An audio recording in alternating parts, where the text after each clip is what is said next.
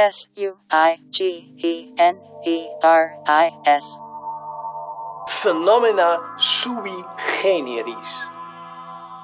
Sui generis, generis, generis, generis, generis. Generis. Germaine Tillon est née en 1907 en Haute-Loire et elle a traversé l'histoire de France en passant par la Grande Porte. Dans Sweet Generis, nous allons revenir sur sa vie et son œuvre.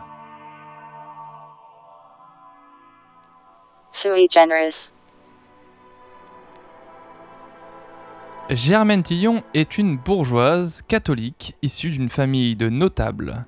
Ses parents sont les rédacteurs des guides de voyage publiés par Hachette dans les années 20.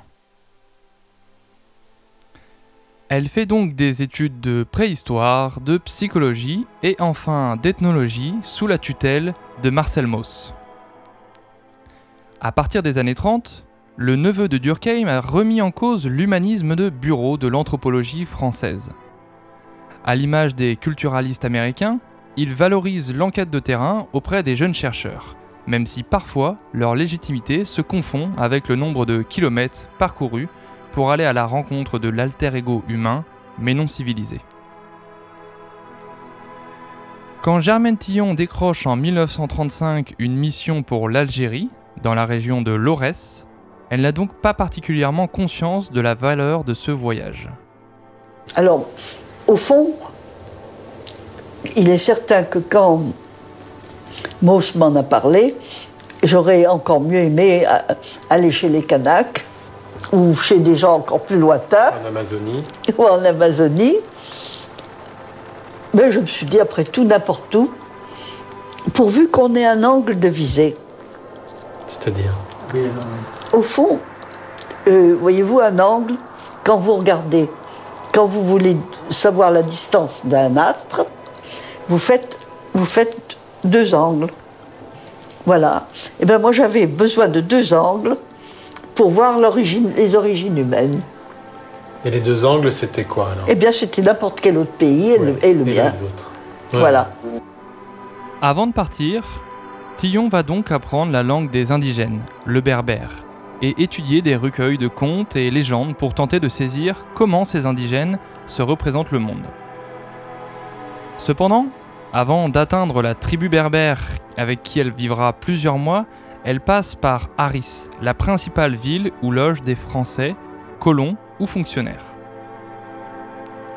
Dans ses notes, elle prend alors le temps de décrire ce qu'elle appelle les clans ou isolats français, en comptabilisant 30 familles françaises qui cooptent l'ensemble des fonctions administratives, de police, d'instruction ou de santé. Surtout, elle analyse la fonction de l'administrateur principal, dont le pouvoir évoque celui d'un duc du XIVe siècle qui régnait sur un domaine où tout, sauf la pluie, dépendait de son pouvoir. À l'époque, ces descriptions sont un peu malvenues pour les autorités françaises, qui présentent la colonisation comme une diffusion positive de la civilisation. Mais Germaine Tillon n'est alors qu'une jeune étudiante dont les travaux ne sont pas très diffusés. C'est d'autant plus dommage qu'en face de ces colons, elle dessine le portrait d'une tribu berbère avec qui elle va vivre quelques mois et qu'elle décrit finalement comme une petite république un peu oligarchique, comme toute république, y compris la nôtre. Pour en arriver là, elle observe le fonctionnement de l'Assemblée des Anciens, où se discutent les décisions politiques de la tribu de manière finalement plus démocratique que l'administrateur principal de la colonie. Elle étudie aussi les structures de l'organisation économique de la tribu, celles des liens de parenté, avec les règles de filiation, du choix des noms ou de l'héritage. Elle s'intéresse à leur rapport à la religion, en observant comment ces musulmans respectent plus ou moins les préceptes qu'ils prêchent, et comme la plupart des croyants, rendent possible la vie collective autour de ces principes religieux en les atterrant à des pratiques païennes. Elle s'intéresse enfin aux productions ludiques, tels que les mythes ou les contes, et s'intéresse à un jeu de balle proche du hockey où les femmes de la tribu sont opposées aux hommes. Et pour toutes ces structures, elle relève un lien, soit matériel, soit symbolique, à la terre, dans sa dimension agricole, mais aussi en tant que territoire d'identification à la tribu. Et la force de son travail c'est qu'elle ne se base pas sur des témoignages ou des écrits, mais sur des observations, voire sur un vécu de la vie de la tribu qu'elle étudie selon une place bien particulière.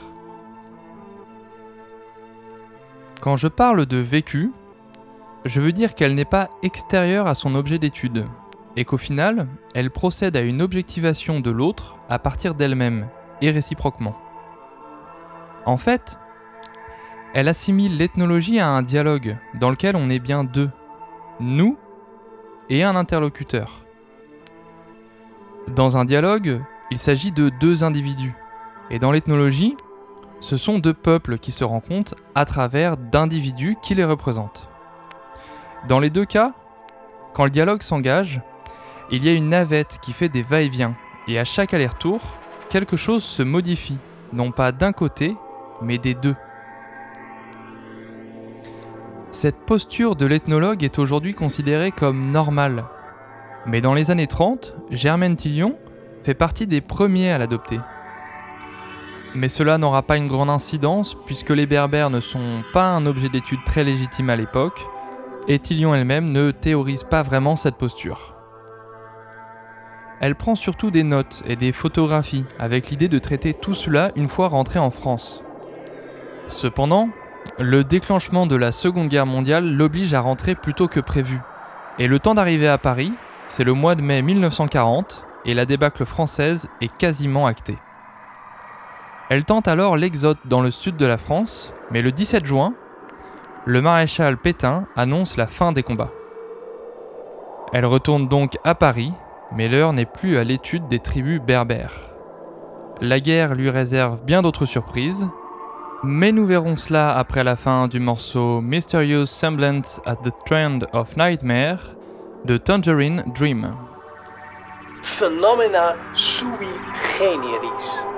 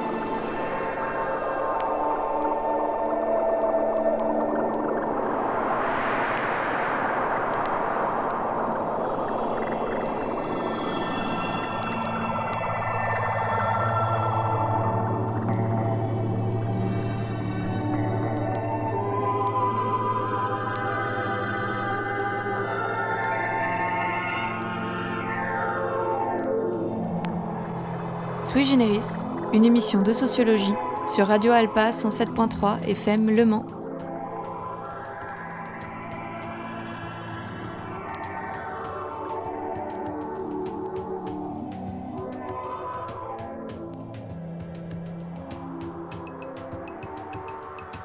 Lorsque la Seconde Guerre mondiale éclate, Germaine Tillon connaît déjà les nazis depuis longtemps. Avant ses missions d'ethnologie en Algérie, elle avait passé un semestre dans une université allemande, où elle avait rencontré des étudiants ravis de la récente arrivée au pouvoir d'Adolf Hitler. C'était en janvier 1933 et déjà, elle avait noté le danger que cela représentait pour l'Europe. En 1940, elle est donc furieuse de l'armistice signé par Pétain et enchantée par l'appel du 18 juin fait par le général de Gaulle. Surtout, elle fréquente des réseaux de personnes qui s'engagent rapidement dans la résistance et va progressivement y prendre part. Elle raconte qu'à l'époque, ce ne sont pas les réseaux qui cherchaient des volontaires, mais des volontaires qui cherchaient des réseaux. Et pour elle, ça sera un groupe lié par le Musée de l'Homme de Paris qui va lui permettre de s'engager. Au départ, elle n'a que des petites responsabilités, mais au fur et à mesure que les leaders se font arrêter, puis exécuter pour espionnage, elle va en prendre la tête.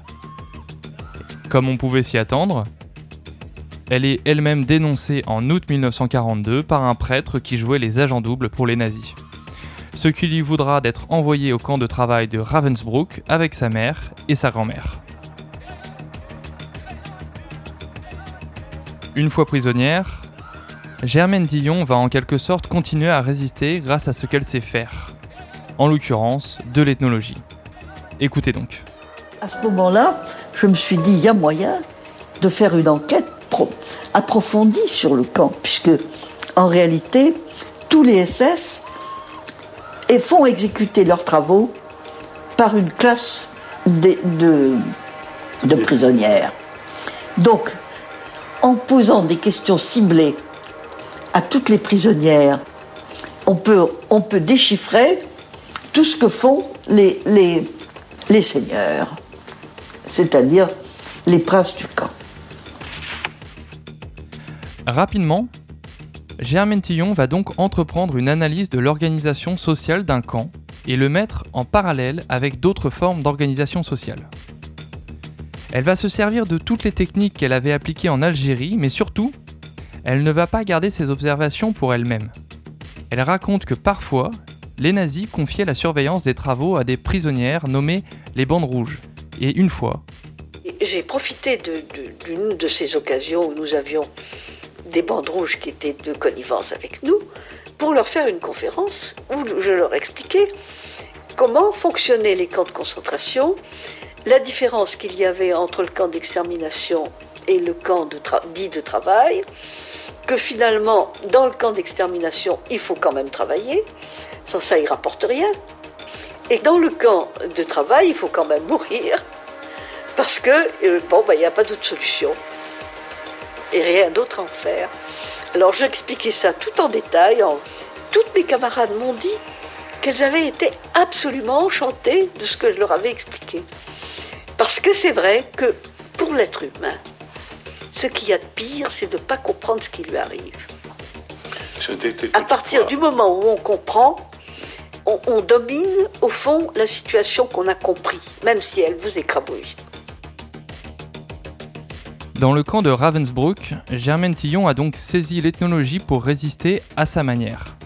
Et comme en avril 1945, elle a la chance de faire partie d'un groupe de prisonnières qu'Himmler échange aux Alliés dans l'espoir de négocier son avenir, elle va rapidement devenir une rescapée reconnue. À la sortie du camp, elle pense rapidement à interroger ses camarades libérés sur leurs histoires et les personnes qu'elle connaissait dans les camps. Elle va réunir une masse d'informations sur les camps et sur les détenus, et par la même occasion se constituer un réseau qui la rendra légitime à participer aux différentes commissions d'après-guerre. Jusqu'en 1954, elle va en fait mettre de côté l'ethnologie pour travailler au CNRS dans le département d'histoire contemporaine. Mais encore une fois, l'histoire va la rattraper, car le 1er novembre 1954, un attentat dans l'Aurès marque le début de la guerre d'Algérie. Comme son activité de résistante et son travail sur les camps lui a donné une légitimité auprès du gouvernement français, et qu'elle est l'une des seules universitaires à connaître l'Aurès, on lui demande de repartir dans cette région pour une mission d'observation de 3 mois. Elle retourne donc sur les lieux qu'elle avait abandonnés 20 ans plus tôt à cause de la guerre, mais nous verrons cela après la fin du morceau The Wedding de A Strange Wedding.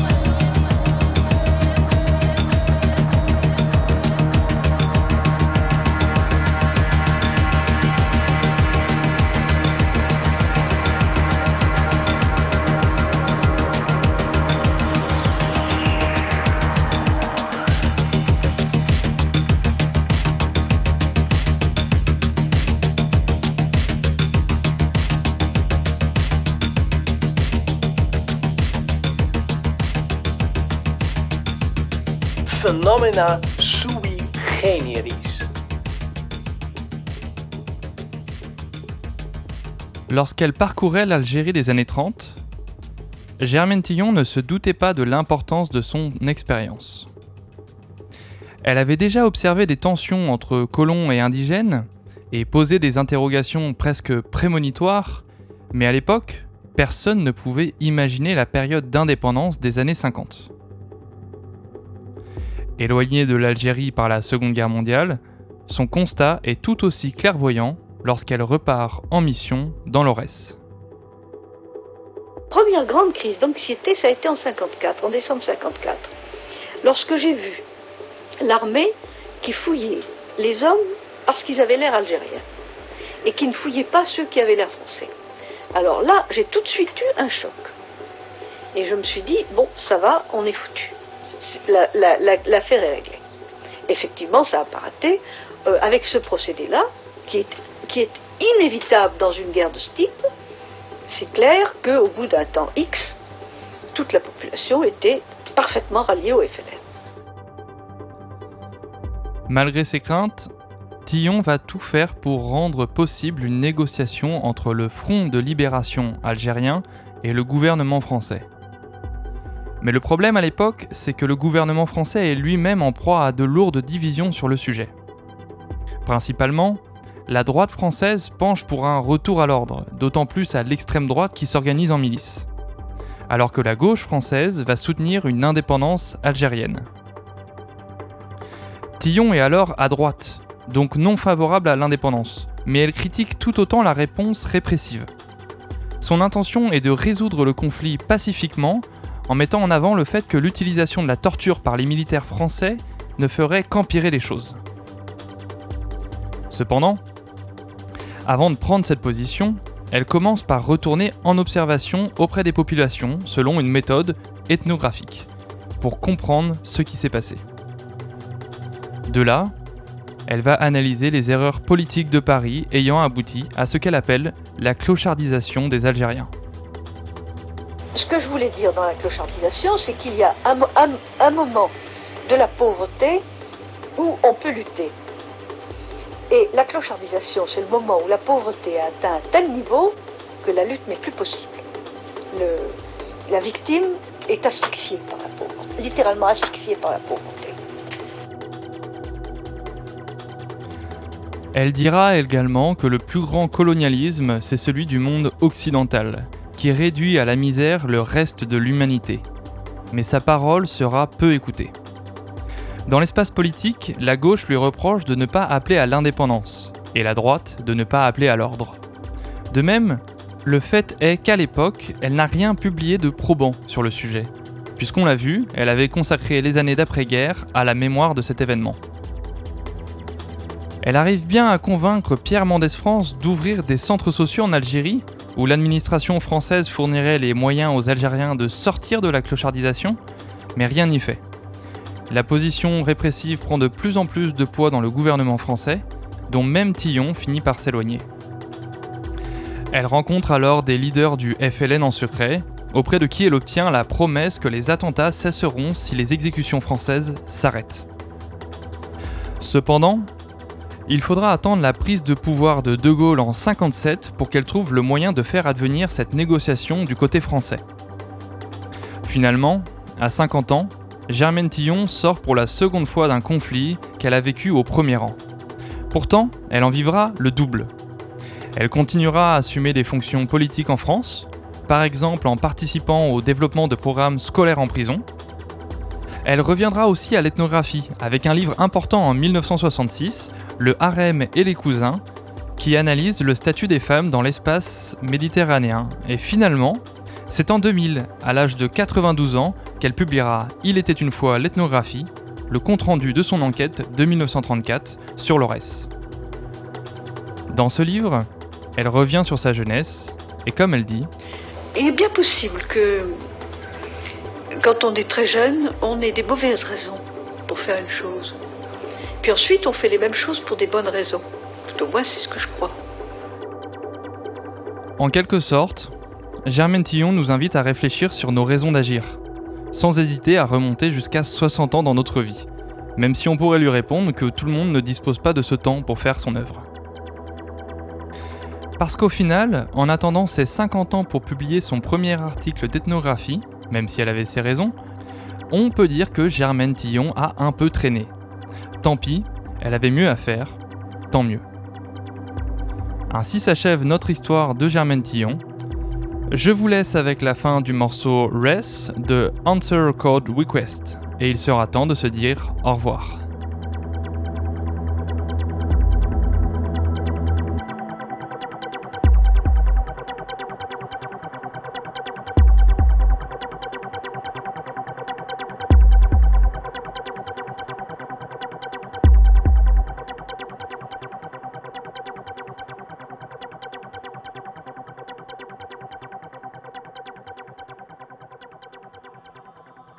Merci d'avoir écouté Sweet Generis sur les ondes de Radio Alpa 107.3 FM Le Mans. L'émission est disponible en podcast sur le site de la radio.